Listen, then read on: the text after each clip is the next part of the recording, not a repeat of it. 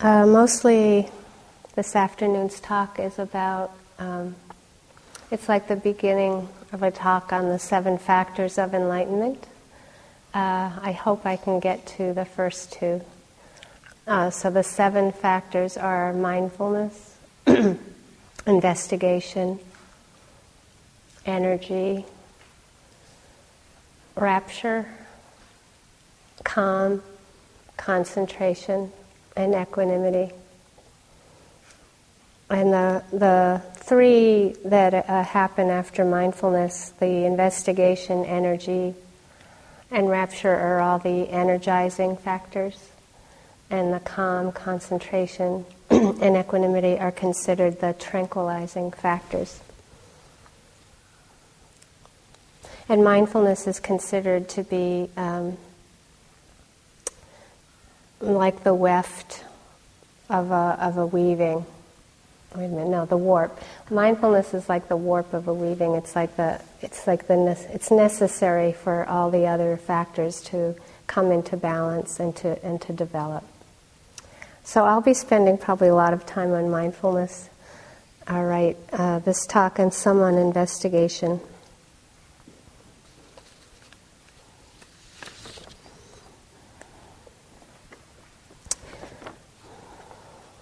A few months ago, I was driving um, and had the radio on. It's not often I get that experience. And there was a, a program on that um, the interviewer was interviewing a man who had been the principal of a high school near Boston, Massachusetts. And I'm not sure exactly when this was 20 years ago or 18 years ago, but sometime he had been a principal of the school for a long time and he had retired and um, he had been asked to develop a high school where people who were in the kind of normal category or gifted or um, really mentally handicapped or physically handicapped um, or learning disabled. I don't know the uh, modern politically correct word for that, but there's probably a, a word for that now that's different than I was um, trained. But just like the whole range of um, physical and uh, emotional, mental intelligence, he was asked to create a high school that integrated everyone. And in that time period, it was considered crazy, you know, not possible, and that it would really drag down the more intelligent, you know, in a more, um, the more kind of, uh, again, from norm, the normal range and above. It, it was always considered that this wouldn't be good for those students. And I, you know, it's, I find it even hard to talk about this because it, it so touched me when I listened to him. I, like it just makes me cry what he discovered. Like he discovered that um, by holding everyone accountable for their best, that everyone did better. And he found that the, the, the students that were in that more normal range to more um, gifted range were actually the most, they did the best because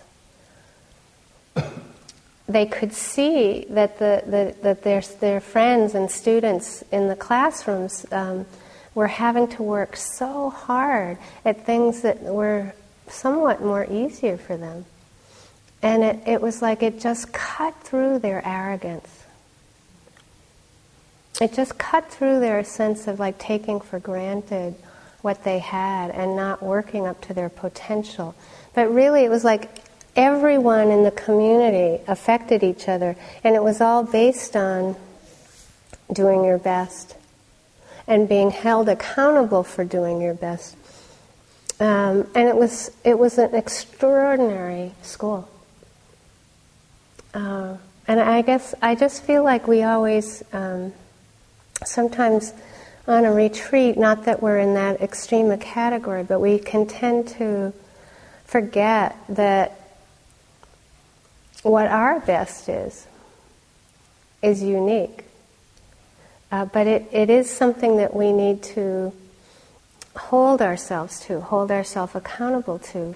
And I think where we get in trouble is where we will want or get attached to the results of the effort. We want to control our practice. We want to control what's happening through the result of the effort, not with just that pure exploration, pure investigation. And, and this is very paradoxical. It's very hard to do to hold ourselves accountable to our best in each other and then really just have that sense of like um,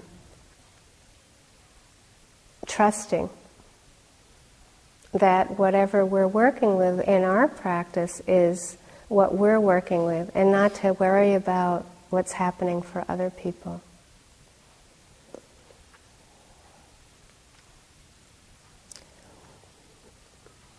In a very um, different way, but like it, it's similar.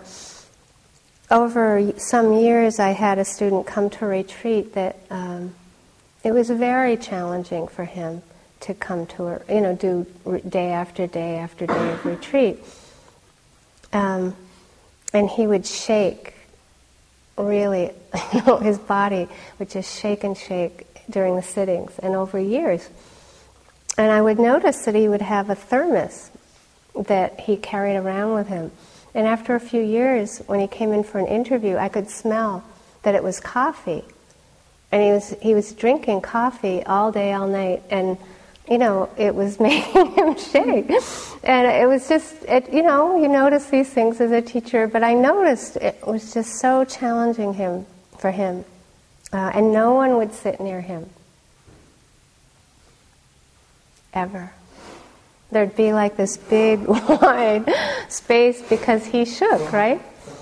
And then one retreat, this woman came to this retreat, um, and she came in for an interview, and I said to her, Wow, you are the first person I've seen who's been willing to sit next to this person. And I was like, I was so happy that you did that and so grateful. And I said, How how come you did that? Why did you do that? She didn't know that no one would sit next to him for years. And she said, Oh, I just felt like I saw him sitting there shaking, and I thought, you know, if he can do this, I can do this. Nothing about her being right bothered or like you know, just not at all getting that sense of being bothered. So much the sense of like, wow, very similar, right? If he can do this, I can do this. Inspiration. And I got to tell you, they helped, you know, it's like no words ever spoken, and they helped each other in the practice just by sitting next to each other, like a lot. I could see it.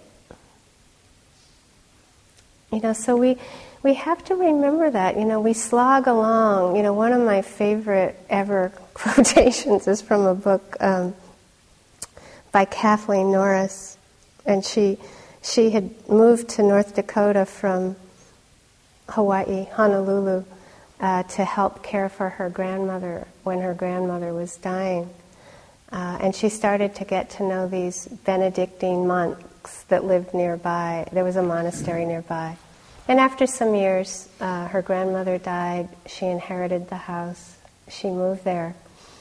Um, and she started getting to know the place more, the, the monastery. So she decided to write a book about her experience getting to know these monks.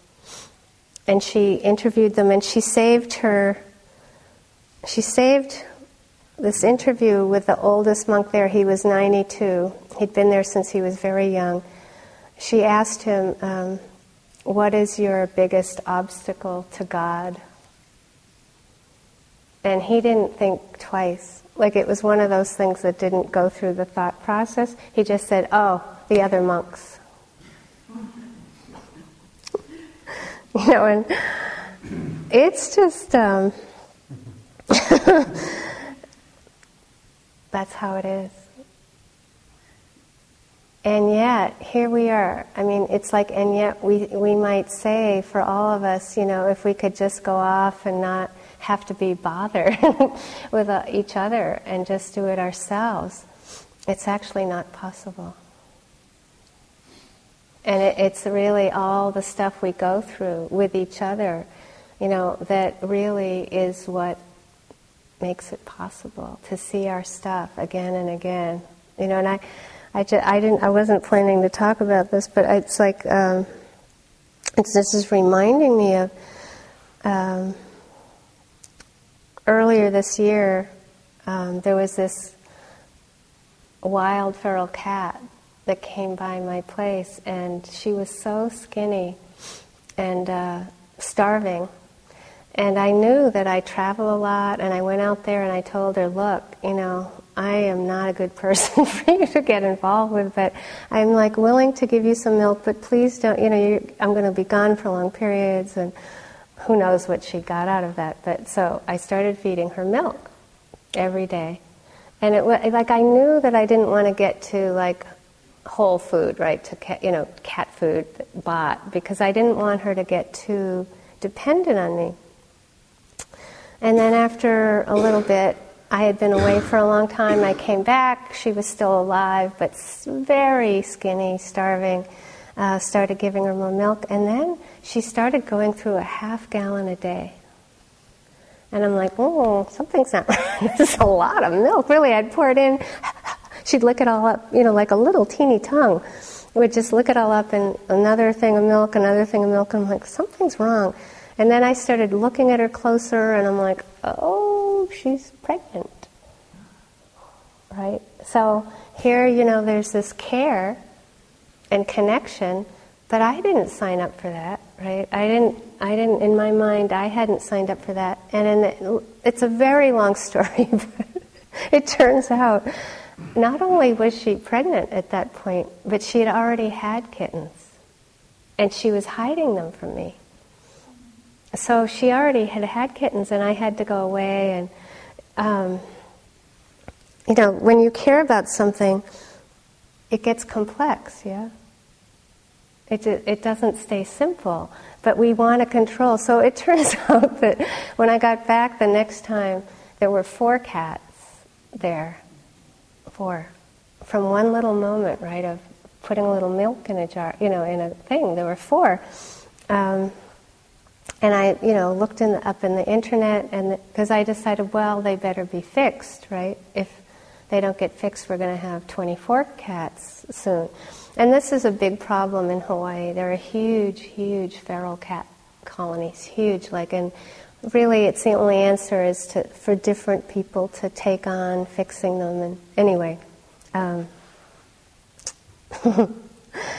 got them fixed, trapped them. You know, the whole business. Were dewormed, shots. Uh, and then they, you know, you start to get to know them, but they will never let you touch them. But there was an article I read on the internet that said managing your feral cat colony. Managing your feral cat colony. And I'm like, no, it's not a colony. I'm not managing a cat colony. This is a family. And I started projecting all this stuff. Like it was amazing. I wasn't even doing this with other human beings. I there were four cats, and I knew she only had two kittens because I had to arrange like people to come feed these beings when I was away. It's like I had a whole schedule. You know, it was very complicated. So when I got back, I heard you have two kittens, but there were four cats. And then there was one big one, and I thought, finally I figured out, well, clearly, clearly this is the father. And some days in a feral cat colony, sometimes they disappear, sometimes they're back. And every day I would have a new projection. Oh, because I read a lot about like sometimes the father kills the kittens, right? So one time the kittens wouldn't didn't come, and I'm like, the father killed the kittens. you know, another day it's like the mother disappeared, and you know the kittens wouldn't let the mother have food, and it was amazing all the stuff I would do just every day. And then I reread Managing Your Cat Colony, and it said that you would go through all this emotional stuff, you know, and we do that with each other constantly.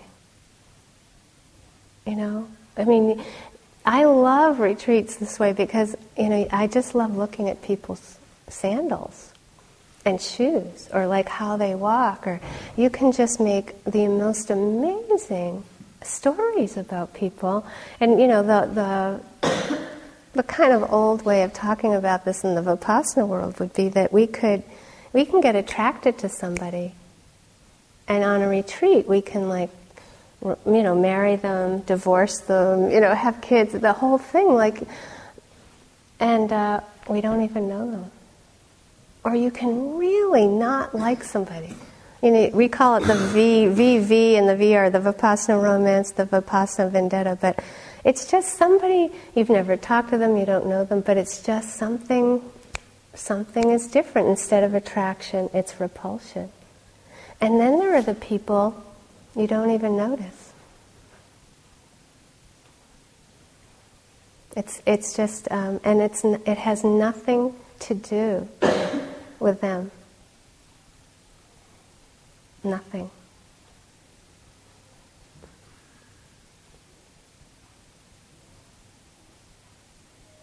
The best, um, the best projection I had on the cat, the cat colony, um, was I thought it was. I finally decided that it was a happy family, and that there was a father and a mother and two cat, two kittens, and that they were this happy family, and the little kitties loved the father, and that the father cared about the cats and I had this whole thing. And then when I had them go get fixed, it turned out they were all female.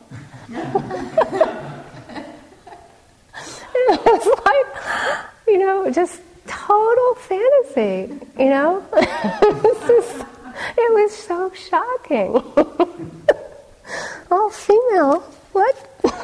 Where did she come from? How did she get pregnant?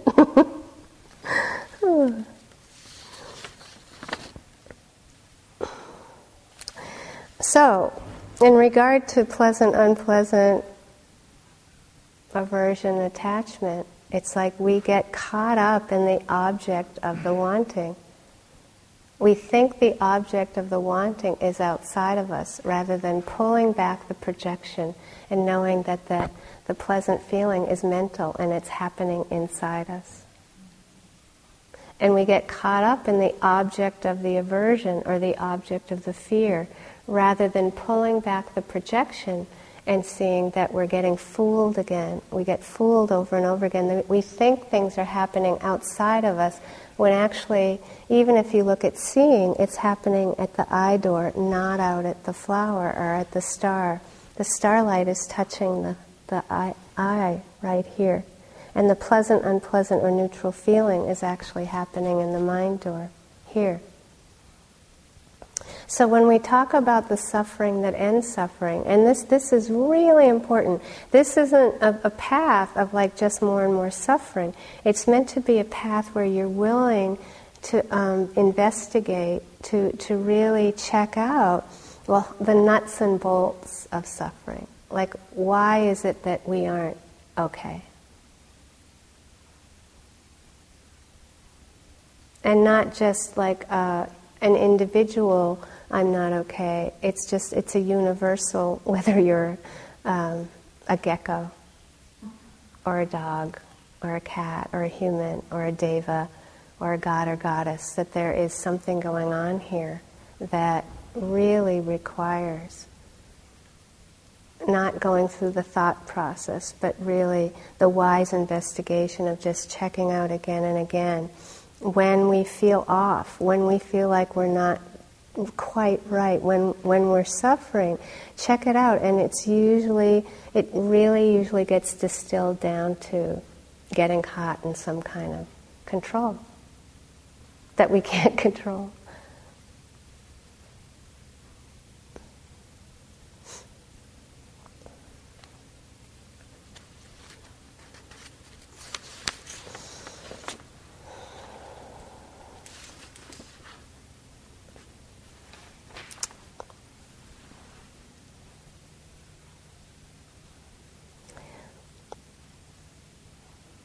So, of course, mindfulness um, is the way that really empowers us to show up and have a presence with our experience where liberation is possible rather than being oppressed by aversion or oppressed by attachment.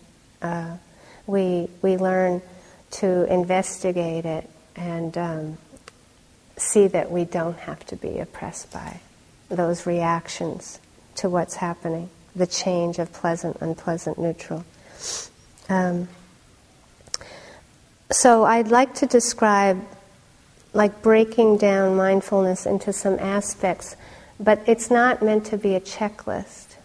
And it's not meant to be something that you go, oh, recognition, okay, I got that one down, and then acceptance, okay, I got that one down, interest, okay, I got that one down, non identification. It's not like you go through a checklist as much as you start to see that when mindfulness feels very um, complete, that usually the, the awareness will include these aspects. And these aspects are also, it's not something you can command, but it's really like, again, you kind of um, start to explore what the opposites feel like. Um, so, for example, recognition is the ability to really merely know you're hearing, or merely know you're tasting when you're eating, or, you know, merely, but merely, I mean that um, very carefully. It's that ability to know that you're walking when you're walking, or sad when you're sad, or, you know, anything, anything that's happening. It's that recognition is coming out of the stupor it's coming out of being asleep at the wheel. You know, it's coming out of being lost in thinking.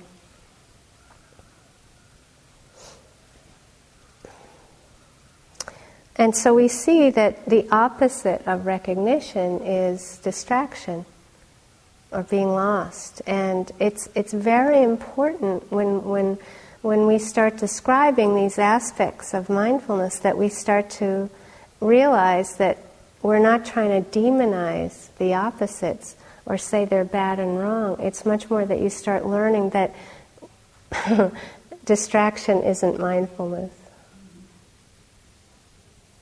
Do you see the difference? And that's so important because we can start judging our practice or blaming ourselves or hating our practice when really, any time you can bring your attention, you can recollect it that's one of the definitions of sati is recollecting. You're, you're, you're pulling your attention back from distraction. Kinesthetically, we might all have a different feeling or how, how, how that feels. For me, it'll feel like this. It's like it's, it's like um, Sri Nisargadatta Maharaj said, um, it's affectionate awareness that brings reality into focus. So you're bringing reality into focus with affectionate awareness. So recognition has that, um, all these aspects. Like I've learned, you know, as I've developed this, I've actually started to see that the recognition part will have a, I, and they're a lot, all ours. You know, they they have an aspect of the attention relaxing. And you know, it's like that's usually the first part of remembering to be here. Something relaxes, you start re- remembering to be here, and then you recollect the attention, and then hopefully one receives something. One receives a vibration or the texture of physical sensations, or you receive sounds, or you receive um, thoughts as they are, as just thoughts. There's a there's a quality of um, spaciousness.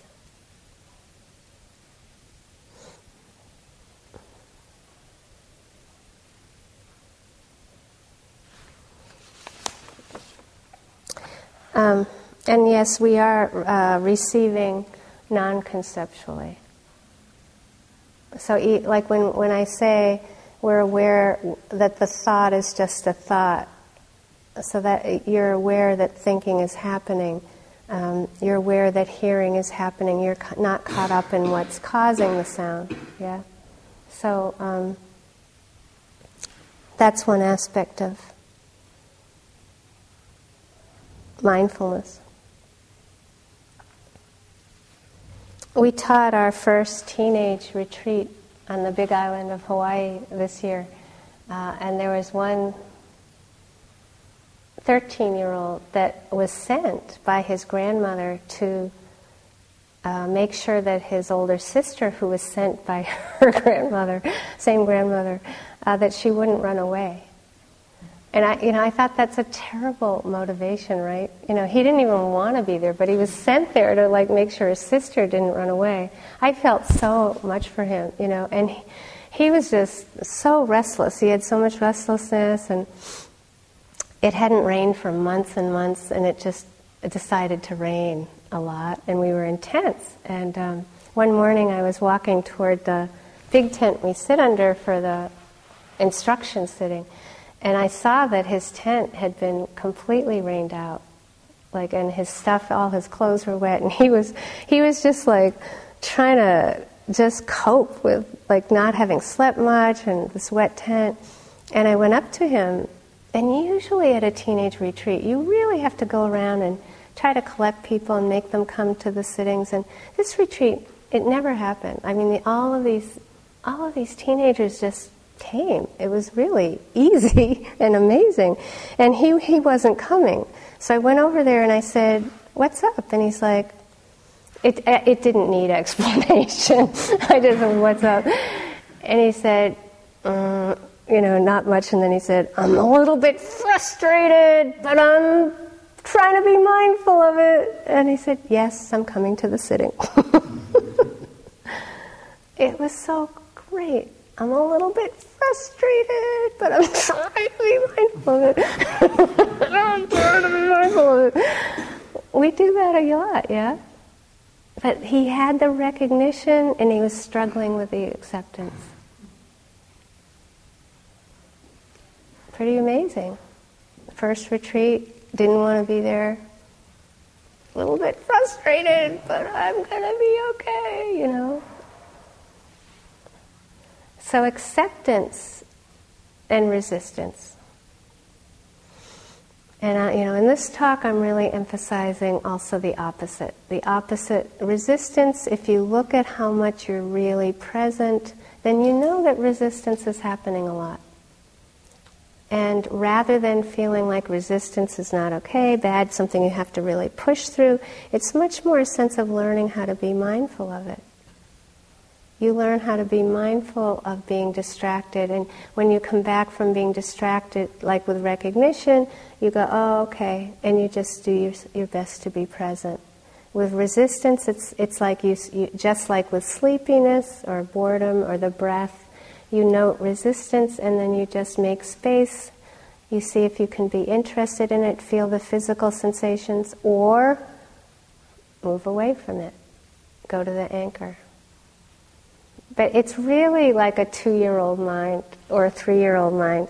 Resistance is like, no, no, no, no, this, I don't want this to be happening. I don't want to be here. You know, it's just like, I was born like that.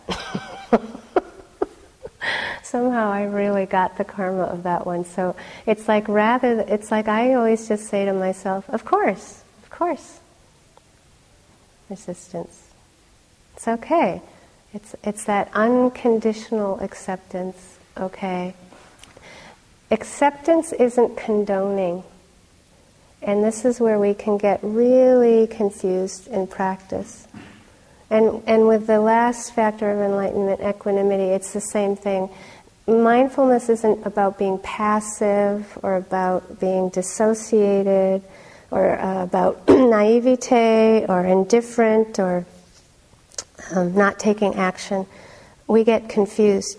Acceptance doesn't mean condoning. In this, in this deeper mindfulness um, way, it means that we accept what's happening as a fact. It's a fact. Sleepiness is happening. And we can just, you know, do what we do around it, but low energy happens. Or restlessness. It's like when my sister died 10 years ago, I had never had much restlessness in practice. I had some, but not tons of it. And she died, and I had about a year of like serious restlessness. And, and it was, I mean, I have to say, it was really interesting. Like, I could hardly sit, and I'd never had to deal with it. And I'd practiced for many years, um, and I'd seen other people deal with it. But, you know, I'd go sit down to sit, and I'm like, better do some walking meditation. You know, I just couldn't, couldn't contain it that much. I could a little, but I just waited it out and did more walking. Acceptance. And it's very important, like with the factors of enlightenment or for, with anything, it's like I've seen real extremes for people, or sometimes with myself, like that. It's like often we'll in, we're in some level of normality with this stuff, but sometimes we'll get something very extreme. So I, I had a student once at a three month retreat, he had three months of restlessness just it was awesome. Every interview, restlessness, you know, and it was really just like extraordinary, you know, that that it can get like that, right? And then I had someone here one year that had just calm, just every interview calm. And then no matter what it is, people think it should be different, right? And I'm like, calm isn't so bad. It could be restlessness. And she's like, ah, calm. And I'm like, calm. It's great, calm, calm. These things can take years to ripen or, or work themselves out. But I have to say, it's, it's great to have, you know, have the experience to say, with this one guy with restlessness, he did some other long retreats and it didn't come up again. Like it was, it, he came to another three months, gone. So, you know, it, it's very important, to, again, to get that sense that we're each unique and we will be, usually, we're ripening one factor of enlightenment or several, and sometimes they all come into balance, or we're struggling with we're usually not struggling with multiple hindrance attacks constantly. There's usually one or another that are more predominant. And this is how we grow and learn. So being able to, it's not like we, we disagree with the no, the resistance, as much as we say, okay, you know, it's okay and then you open up around it and just investigate the physical, the corresponding physical sensations in your body, particularly with re- resistance. It helps.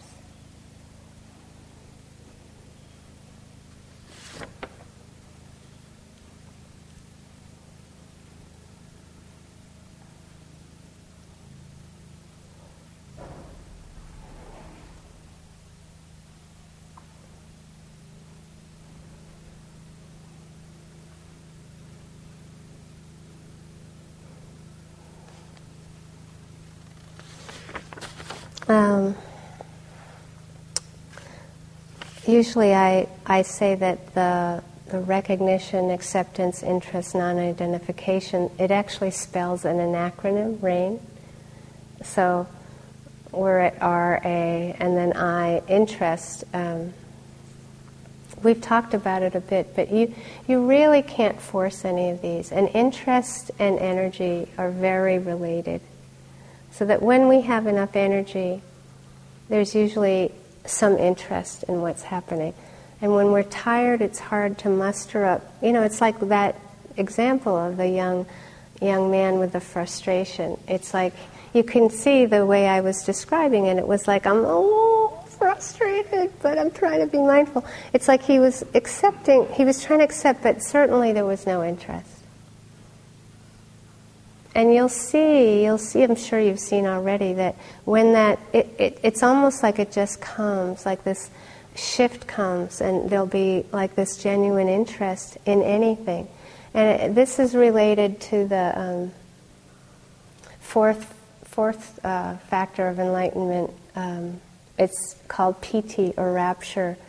Uh, but I think of it as the deep delight in exploring the truth it's like when there's enough energy, it's actually, um,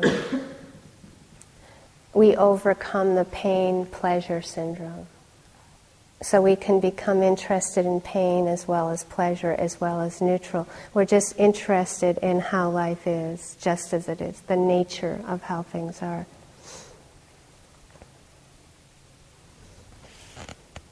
And of course, then there's the opposite. You know, when we're when it feels dull, when it feels boring. Um,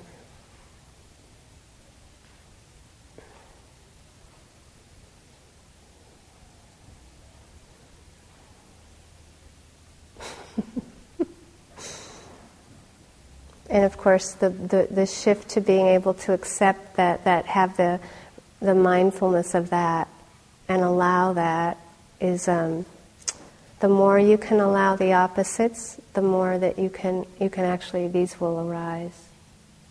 The more you don't react to the being distracted, the more you don't react so much to the resistance or, or the dullness and boredom, the more you can be okay with it and explore it a bit or just let it be. There's the, the, energy will come for the uh, mindfulness.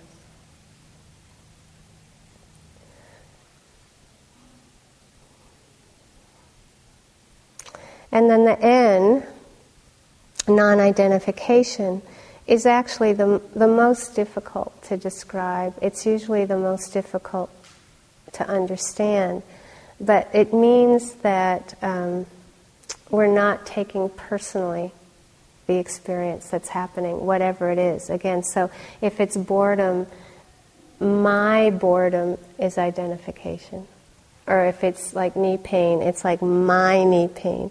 Or if it's like a good sitting, it's my good sitting. Or if it's knowing, even if it's a subtle sense of being aware of awareness or knowing, it'll be my consciousness or my knowing. It, it's it's um, often again with all of these things, it'll just happen by itself. Something just opens up, and you get a, a glimpse of like what it what the experience feels like when it's not a possessive, it's not possessive, it's not controlled. And how we get to know this so much is, you know, the opposite again. What does it feel like to be taking something personally? You know, so that it's meant to be something that you feel as a kind of suffering. And that's part of, again, on retreat, what can be hard is, is the suffering that is suffering, is that is having the time and space to actually feel the mind contract. It's here. The whole, the whole body can contract when, it's, when we're triggered, but it's just that feeling of it's like so deeply painful for experience to be mine, because it isn't. It really is just like the weather passing through.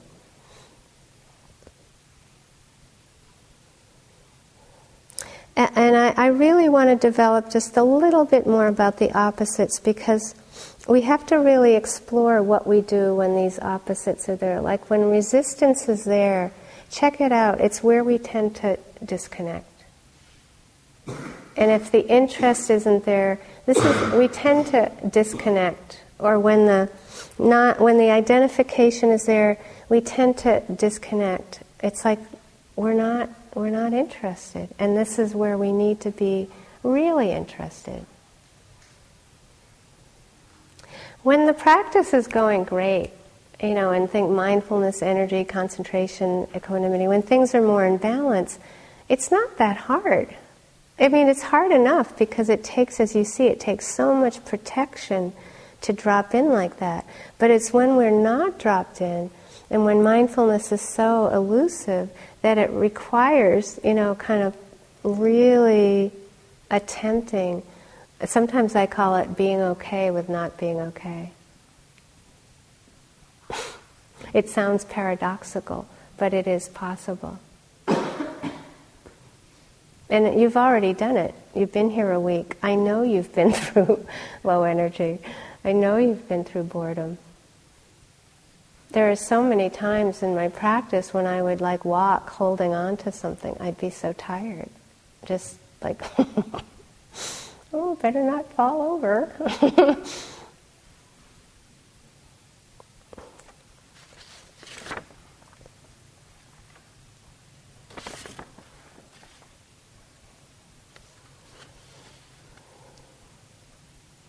If you if you look closely um, again, that it's often when we feel the most off or we're, we're feeling the most suffering when we're the most identified. And uh, there's, a, there's a phrase, karmic knot. There are certain, there are certain experiences that we um, tend to want to hide. And uh, that, that something will just get triggered, and sometimes it could be the fear of rejection or anger or you know fear of death or fear of getting sick. You know we have we each have our own particular karmic knot but it's it's like something we came in this lifetime with that is really something that we can't talk ourselves out of. You know it's not it's not rational. We can't just say oh get over it or just try to be mindful of it. It's it's like it throws us off. Um, and these, these require the most um, compassion, the most care. And I've learned probably um, the most about the seven factors of enlightenment from the karmic knots that I've had. So we tend to think of them as maybe the most difficult, but they're the most difficult. And I, I bring this back to like the beginning of the talk where it was the normal to gifted range of kids that tended to be the most arrogant, meaning that they took a lot of their talent for granted. They took a lot of, like, their, you know, it was easier for them to study than the kids that didn't have as much going for them. So, in that way, it's harder. And so, when we have a karmic knot appear, it's humbling. You know, and sometimes we just call it yogi mind. I don't, know, I don't know if you've heard that expression, yogi mind, but it's when we make a mountain out of a molehill, and we just can't stop. It just um, we just go on and on and on. Um, so in, in those cases, it's usually a hidden emotion. Again, it's like something that very young we slam the door on. We just like that experience is really, it feels like you're going to die if you feel it or experience it, or it feels like you're going to lose some part of you if you experience it. Um, and just take great care with those because, again, it'll distill down to aversion, attachment. It's, it's still universal.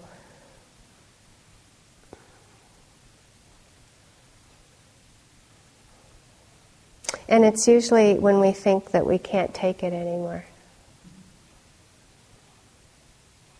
So if you hit these places where it feels like you're really caught in something and you know there's probably a hidden something underneath it, but it's it's like a knot, just just cool out. You know, maybe just have some have something out of your thermos, some green tea, or just like look at something pretty for a while. Just like just take a little break, sit under, you know, just just stop for a while and let it pass through. And um, it's where it's a place that we often can't be very mindful, but we certainly can cultivate compassion. And you can cultivate just care, just keep caring for whatever's happening. It's a care is a very pleasant feeling. So something can be very painful in our body, physically, emotionally, or mentally, but the awareness that's caring about it, that's outside of it, that's caring from the outside in, feels good.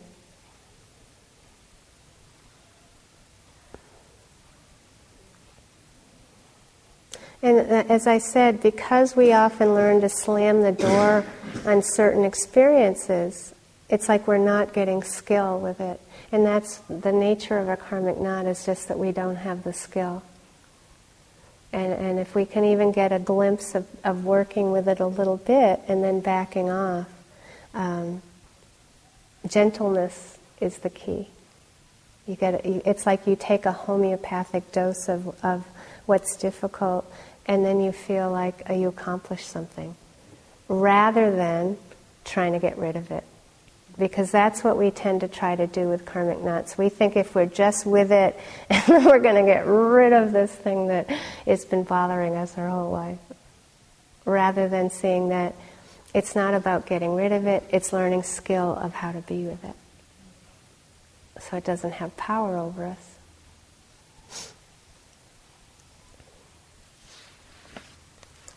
And, and this brings us to the, um,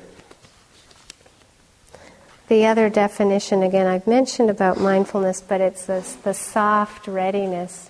Soft readiness really says it all. Readiness is that sense that Mindfulness is having a strong mind that's ready for anything to happen.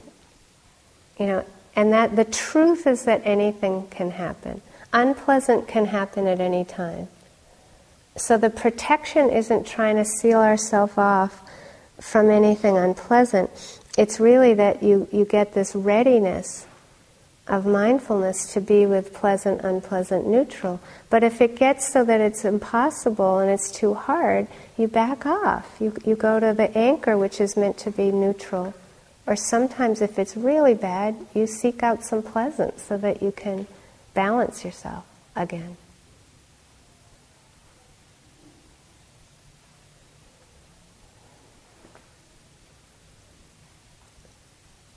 And soft. is the, is the soft side of this. The readiness is the kind of strong part, but the soft really is indicating that it's really that um, without the softness, there's no ability to receive experience. And honestly, I can say, you know, again and again, I see that for most of us, we want to let go of experience before we've actually experienced it. and just it's just our human nature. We, you know, and that's why the phrase "let go, let go, let go." It's a beautiful phrase, and, it, and mindfulness has that quality of non-identification.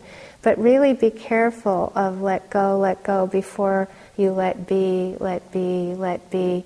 That you're really interested and you can allow the experience and get skill, so that the next time fear comes along, you don't go, "I thought I got rid of that already." You know, it's like that's what we do. It's not pure. It's, we ask, what is pure motivation? It's just, it's just not about that. It's like, it's, it's more like fear comes up and you go, wow, I, I really was able to be that with that a little bit last time. Maybe I can be with it a little bit more this time, but not expect it to go away that maybe I'll get a little more skill. And then if I can't be with it, I move to the anchor. And don't worry, you don't have to worry about the fear never coming up again. You know, we don't have to worry that if we if we actually are gentle and decide, well, at this moment in time I don't have the protection of compassion or mindfulness, that maybe I can move away skillfully because what we usually do is move away unskillfully. So here we have this chance of, of that balance again and again of learning how to move away skillfully or move into skillfully, not to move into unskillfully and move away unskillfully.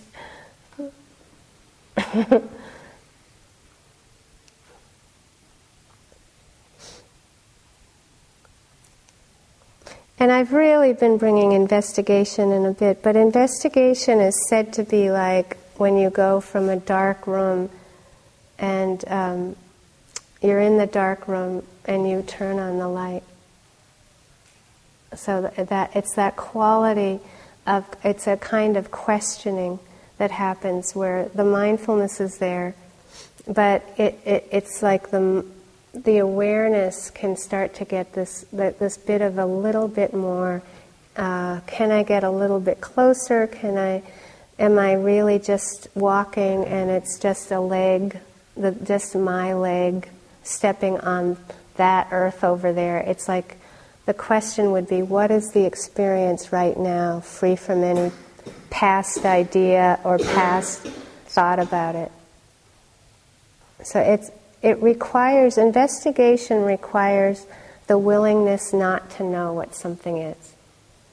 And it, it, really cuts through arrogance. It cut, it's very humble. It's like being willing, even though you have already attempted to understand the breath thousands of times, or being with the movement of the leg thousands of times, or boredom, or physical sensations, anything. But there's that willingness to check it out fresh.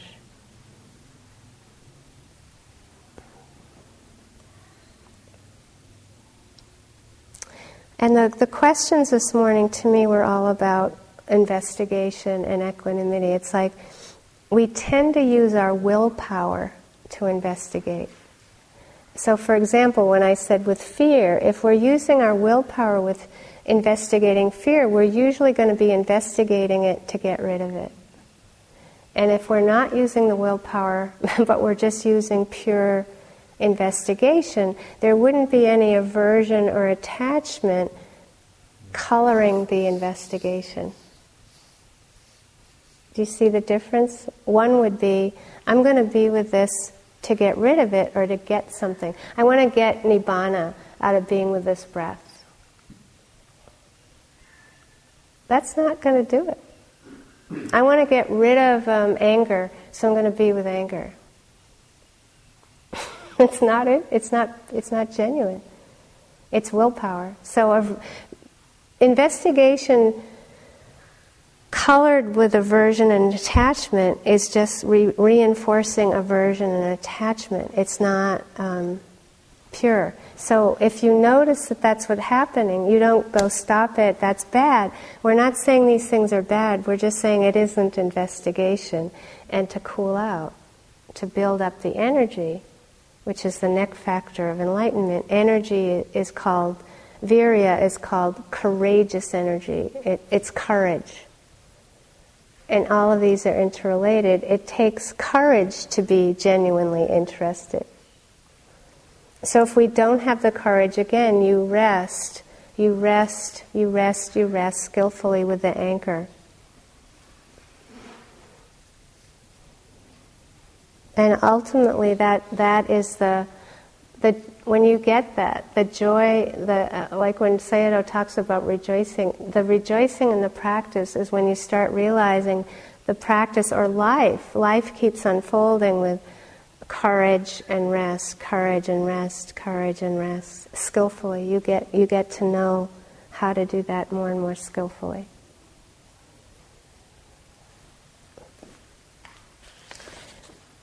And of course, um, investigation is what. Um, lights up uh, anicca, dukkha, anatta. That that's for another talk. But that the relation that's the relationship with when investigation appears, not forced with willpower, but when it appears, um, one will understand not through the thought process more about anicca, dukkha, anatta.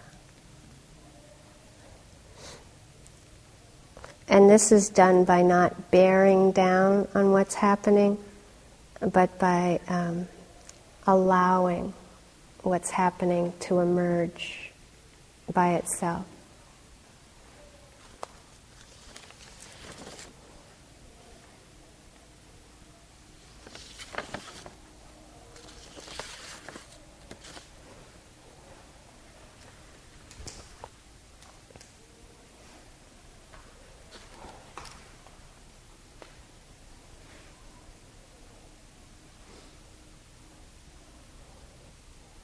It's said that the devas, the celestial beings, really like to hear about the seven factors of enlightenment, that they, they like to come around and hear it. So I hope the devas have enjoyed hearing about them. And I'd like to end with a, a quotation from Suzuki Roshi from Zen Mind, Beginner's Mind. He said that when you realize that everything is just a flashing into this vast universe, you become very strong and your existence becomes very meaningful.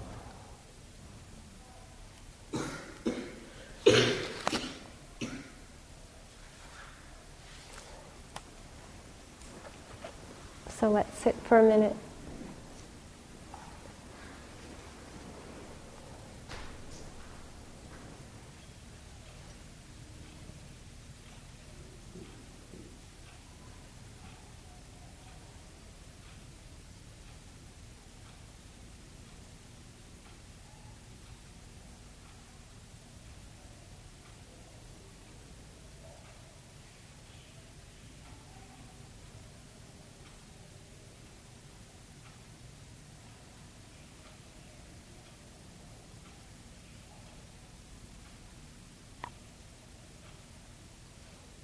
So, with each of us doing our best without forcing, but really doing our best, we all help each other in this liberation process. May we be happy and peaceful of heart.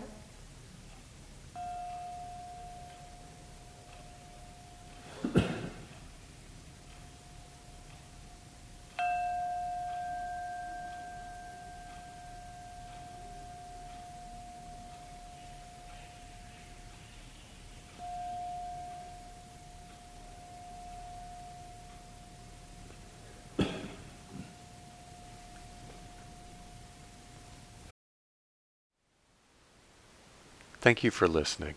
To learn how you can support the teachers and Dharma Seed, please visit dharmaseed.org slash donate.